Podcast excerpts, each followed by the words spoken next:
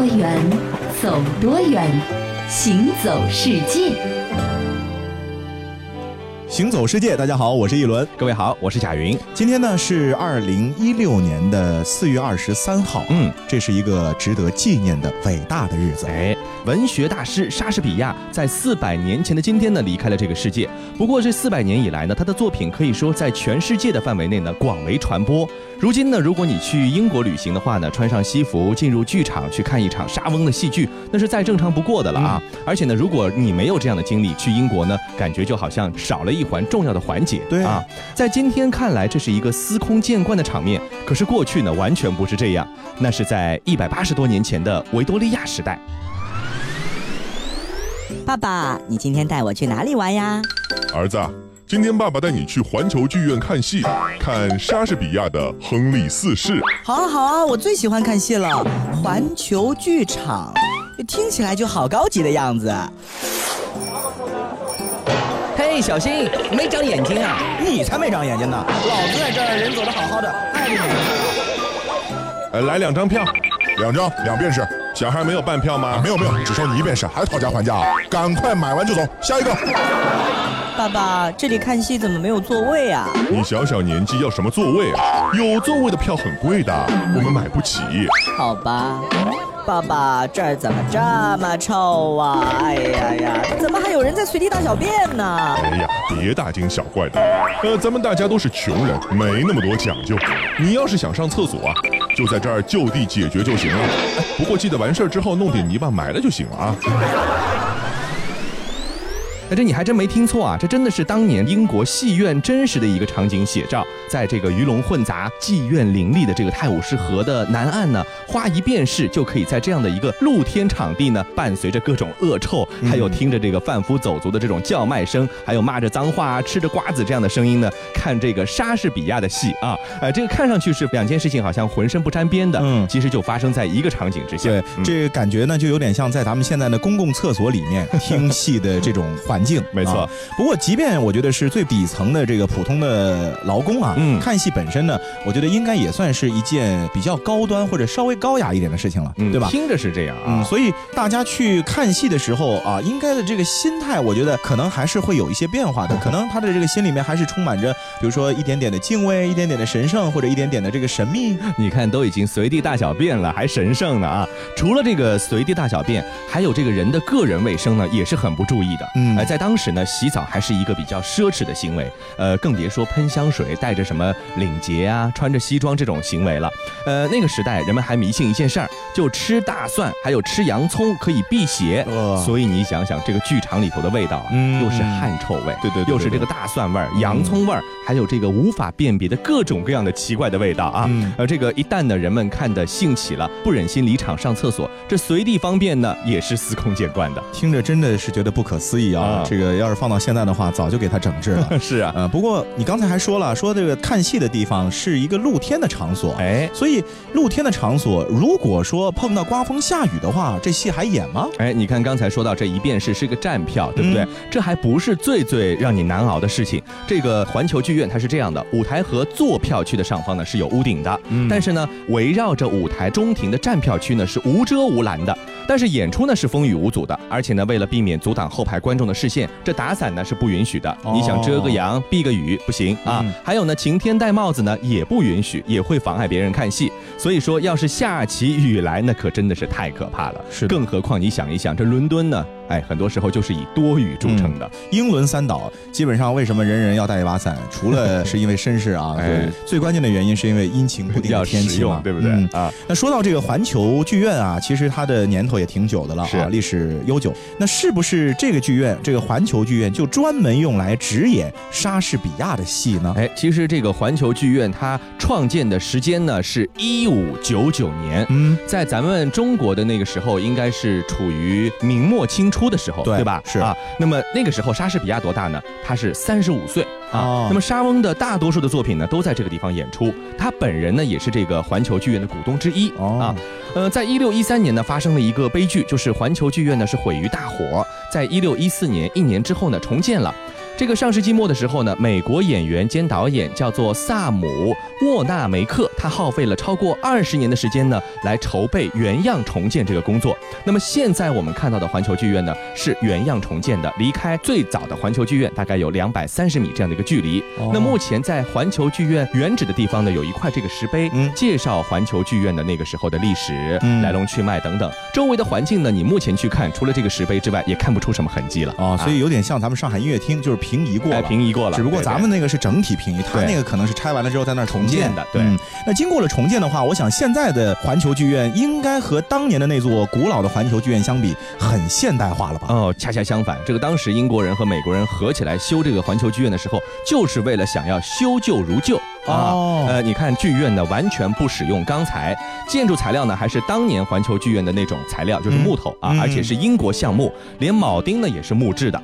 呃，这个唯一的显著变化呢是中庭呢用水泥地来代替了原来的那个泥地，嗯，就是说原来不是在那儿可以随地大小吗便啊现在这个可以解决了啊嗯。剧院呢没有空调，不过这个呢也和伦敦的气候有关啊。嗯伦敦夏天的这个温度呢也不太会超过三十度的，哦所以空调也用不着。嗯但是呢，到了冬天来说就很难受了，阴冷阴冷的天气，对不对？所以说目前环球剧院呢，只有在每年的四月到十月份的时候呢有演出，而且仍然是以演出这个莎士比亚的作品为主的。哦，嗯那既然你看啊，这个环境是肯定改善了嘛，嗯啊，虽然修旧如旧啊，但是至少不会随地大小便了。对，那站票还有吗？现在站？票还有哦啊，现在目前呢还是分成这个站票区和座位区的。嗯，那么这个座位区的三层座位呢，你别看是座位区啊，只有那个什么呢，就木头板凳哦那种感觉。我们懂了。哎，也就是说啊，哎挺艰苦的。对呀、从今天的现代化的剧院的角度来看，还是很简陋，对不对？对你想想看，一部戏两三个小时坐下来，那屁股也受不了，对不对？是好在剧院呢是急人所急，想人所想，给你出租坐垫，你可以租一个垫子坐着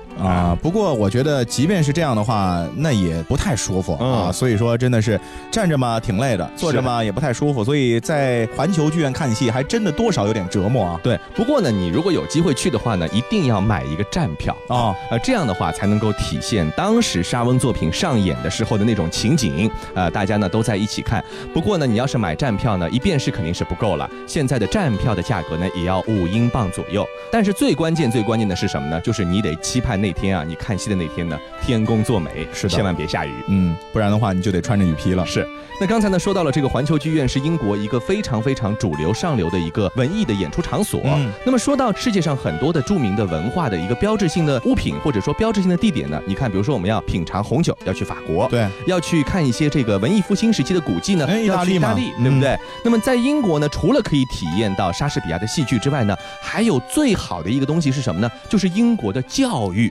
哦，说到英国的教育啊，嗯你比如说我们耳熟能详的大学有这个牛津啊、剑桥啊，世界顶级世界顶级。对啊，除此之外呢，之前还拍过一部纪录片啊，说的是中国老师去英国教英国学生，然后对和英国班儿做对比嘛。没错那最后中国老师是胜出了，是，然后也引发了英国社会的一个反思。嗯嗯，反思的其实主流就是什么呢？就是现在咱们中国所实行的这种基础教育模式，嗯，恰恰是以前英国所使用的，嗯但是现在英国呢，摒弃了之前的传统，嗯而走上了另外的一条，就是说他们觉得现代化也好，或者人性化的这个道路。是所以在英国的基础教育当中啊，其实好像听说还是有一些非常非常厉害的中学的存在的。对，啊呃，其实英国不仅仅是高等教育呢非常出名，它的这个基础教育或者说中学教育呢也有很好的学校。嗯你比如说今天我们马上要来跟大家介绍的就是叫做伊顿公学的这样的一所中学啊，哦它可以堪称是英国最好的中学，甚至是在世界好的中学中也是可以名列前茅的。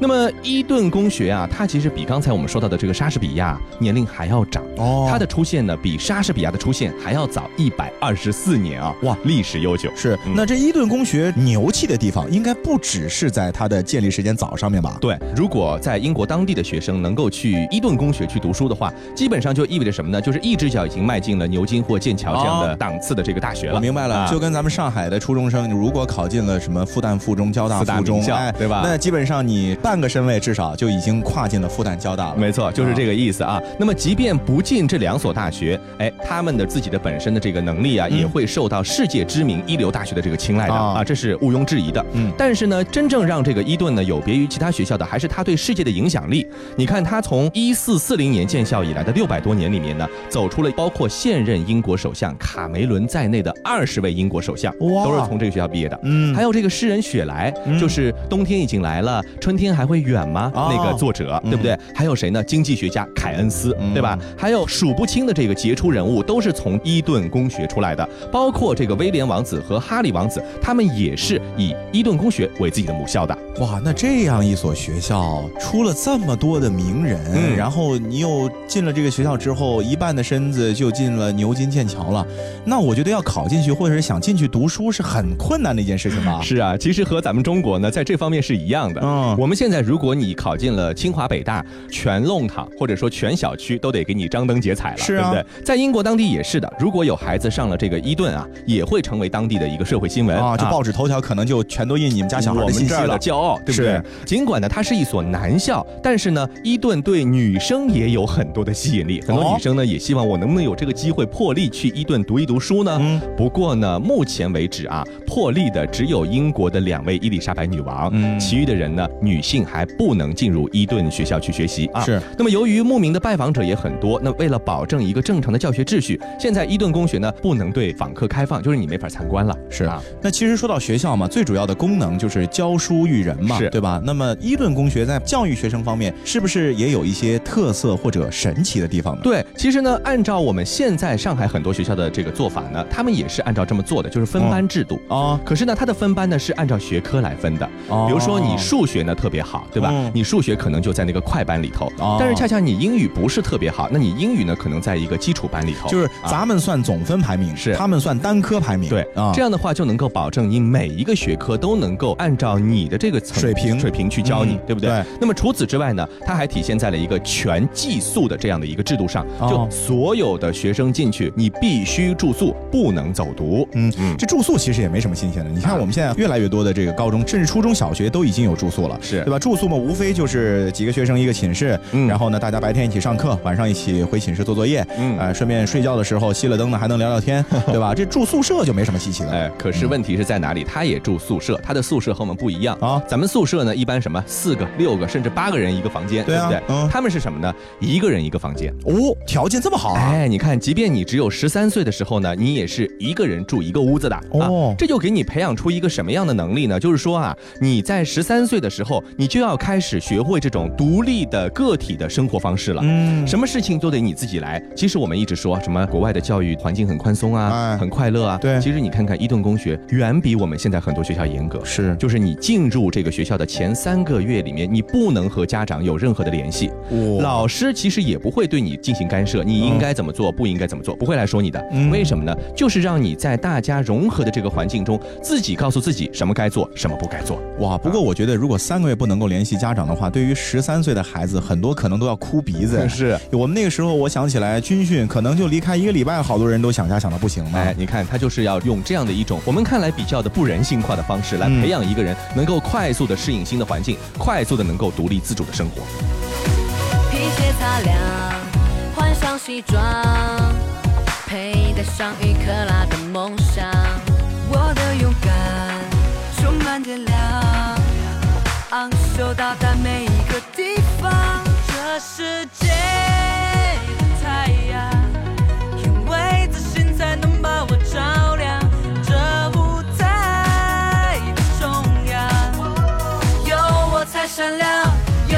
才能发觉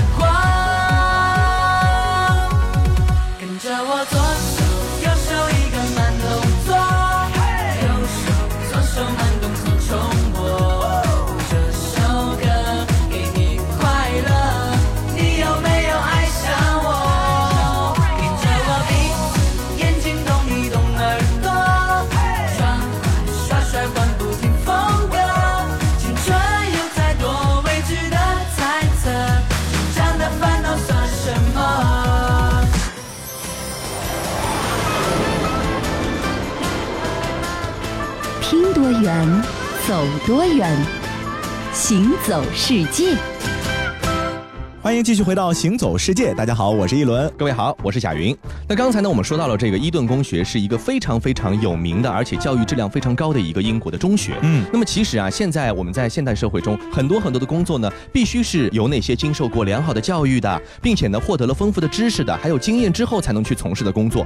因为他们从事的工作体现的价值呢，往往更重要、更特别一些。你比如说，有一些工作还真不是一般二般的人能做的，比如说这个修复一座被火山摧毁过两千年之后的古城。哇，你也别说修复古城了，你就是修复古董，这也不是一般人的。是啊，这和咱们家里打破一个玻璃瓶，你去粘粘补补，这完全是两种工艺。没错啊。那你前面提到的修复一座被摧毁的古城，嗯，这让人浮想联翩啊！究竟是什么地方？你看，其实，在历史上啊，被摧毁的古城很多了。对啊比如说我们什么亚特兰蒂斯沉到海里去了，哎对不对？那个呢太远太难，对不对？嗯我们呢来修复一座现在看得到的古城，哦就是公元七十九年威苏威火山爆发以后，古罗马的庞贝古城呢就被这个火山灰一下子就卷到了地底下去了。嗯所以当时它可以说是毁于一旦的。对那么现在很多科学家就想办法，我是不是要把这座古城给修起来呢？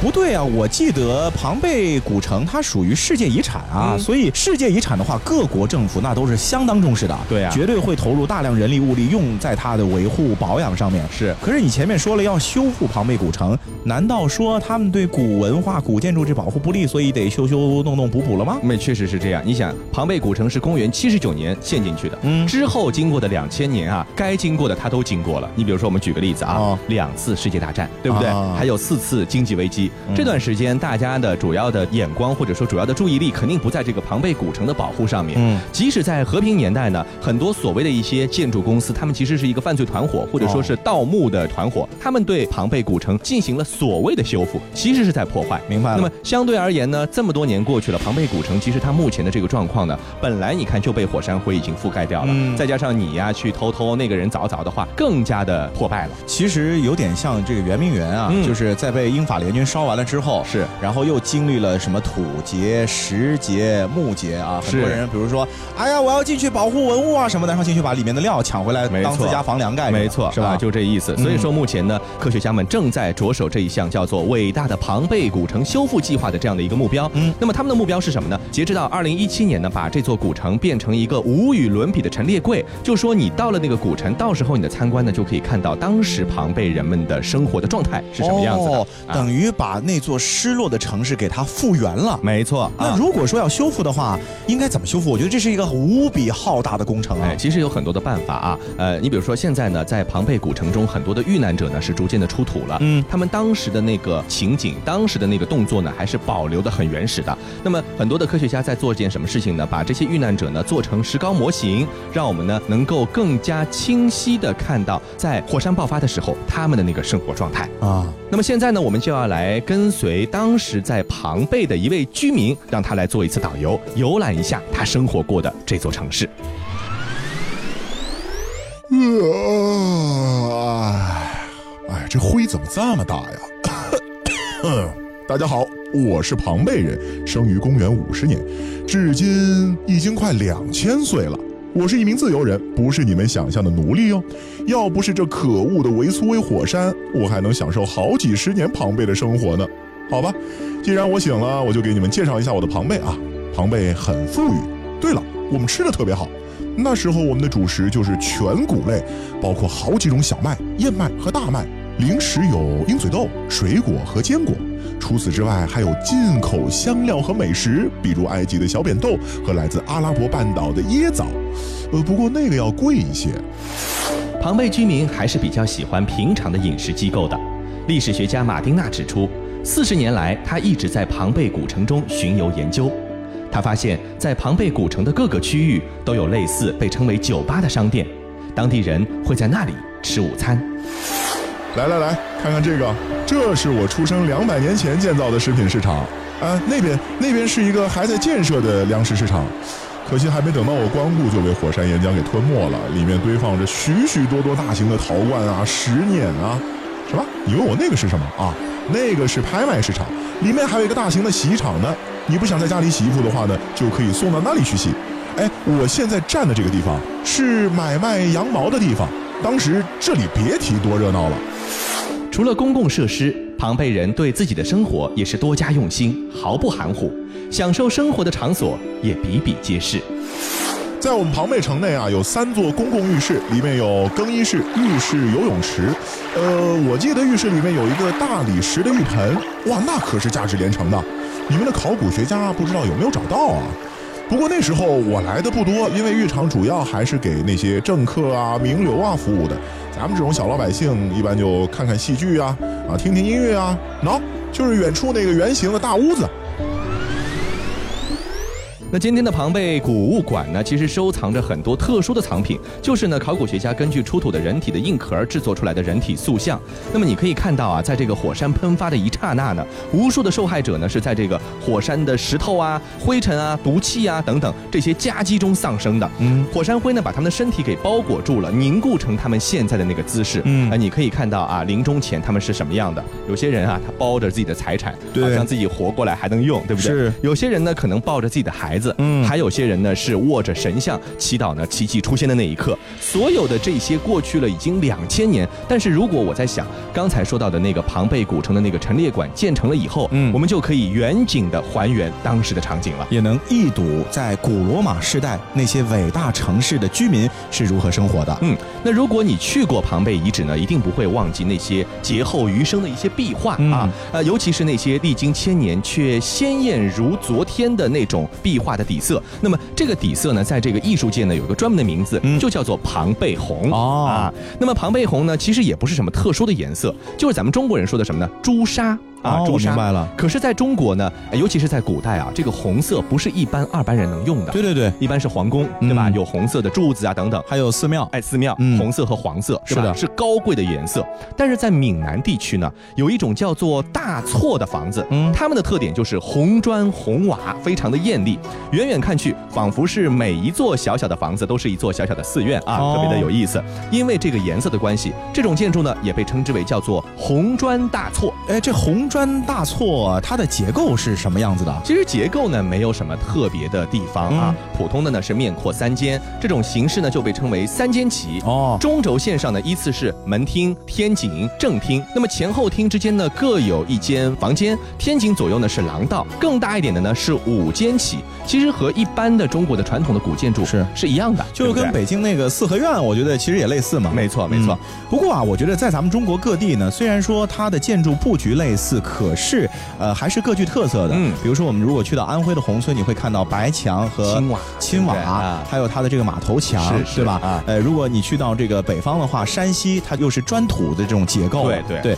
所以闽南的这个传统民居，它的这个特色或者说引人注意的点有哪些呢？哎，真的是还很多的啊。首先呢是原材料，刚才你说了木结构的原材料在中国古代是常用的。对。可是闽南的这个红砖大错呢，大规模的使用当地的一种白色花岗岩，是用石头来做房子的。哦。啊，是这样的。第一个是原料，第二呢是它最有特色的红砖红瓦。嗯，一般来说民间是不能用红色的，对吧？中国各地的民间呢，大多数用的是青砖灰瓦，只有闽南的居民呢是用这个红砖红瓦，他们称之为呢叫红料啊。还有这个装饰，它这个房子的细部的装饰呢很讲究，比如说墙上啊、屋脊呀等等等等，每个地方呢都有各种的石雕、砖雕、木雕等等，很多的当时的那些艺术家也好，或者说工匠也好，这个时候就是他们发挥特长的一个途径了。我就把你这个弄得更好看一点，虽然没什么实用价值，可是看上去喜庆啊，对不对？但是我在想啊，因为我知道咱们中国人嘛，一般都是信奉的中庸之道，是，就是说能别太另类就别太另类，哎，咱们得合群，是吧？得符合传统主流的价值观，对。所以闽南人造的这个红砖大错，我就不太理解了，他们为什么要用这种方式来建呢？就是建出来的房子实在是太别具一格，是太过另类了吧？而且呢，在古代的时候，很多人去告状，到皇帝那去告状，说这个，哎，你看全国都不用红色，就他们那儿用，对不对？还不赶紧拆掉？那其实是有一个传说的啊。哦，在五代的时候呢，当时的闽王，闽就是福建当地的那个领导者，对吧？闽王呢，这个王申之，他的皇后呢，黄惠姑呢是泉州人啊。那么每到连绵阴雨的天气呢，他往往会伤心落泪。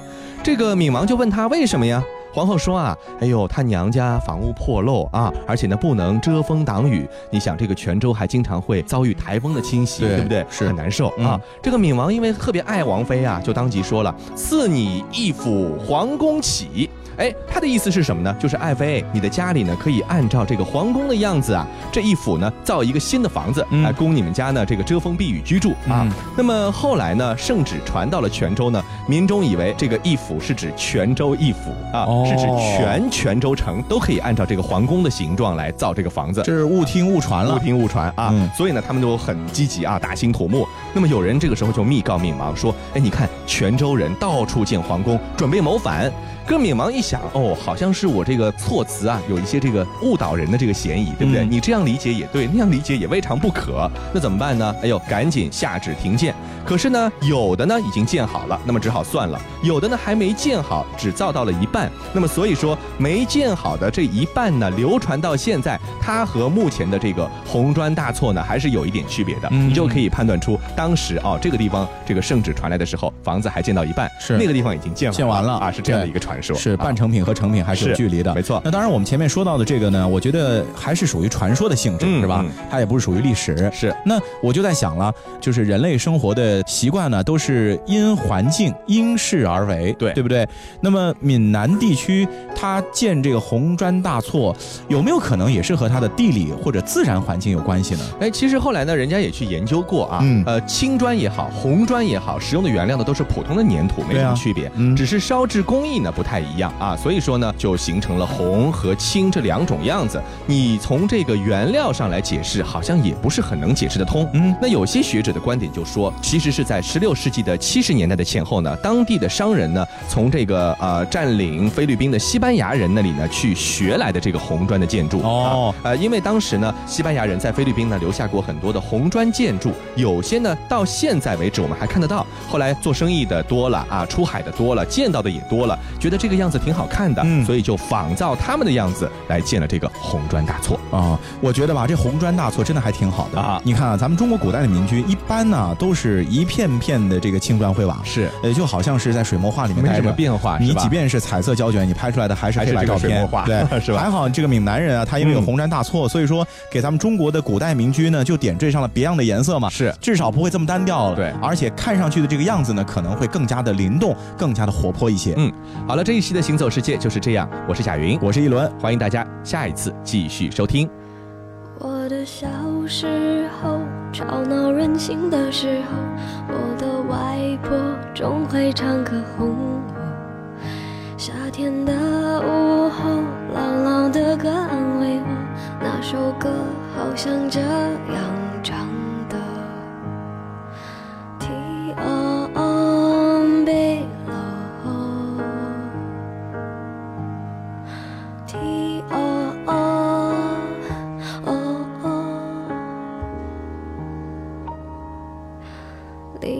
小时候，有了自己的生活，新鲜的歌，新鲜的念头，任性和冲动无法控制的时候，我忘记还有这样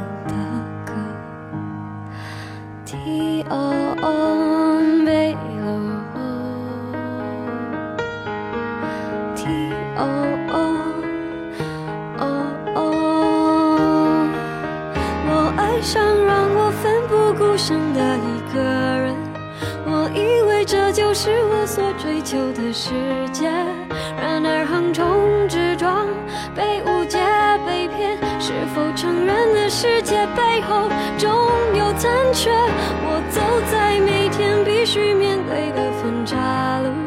我怀念过去单纯美好的小幸福，爱总是让人哭，让人觉得不满足。天空很大，却看不清楚，好孤独。你看过许多美景，却不知它们之间的化学反应。听威斯敏斯特的钟，国王室爱喝的奇能红茶来自中国，爱吃辣的四川人遇见咖喱天堂的印度老兄，印度洋的鲸鱼在嬉戏，穿越蓝色海洋。海洋上的铁路，并非只存在于宫崎骏的异想世界。听多远，走多远，行走世界。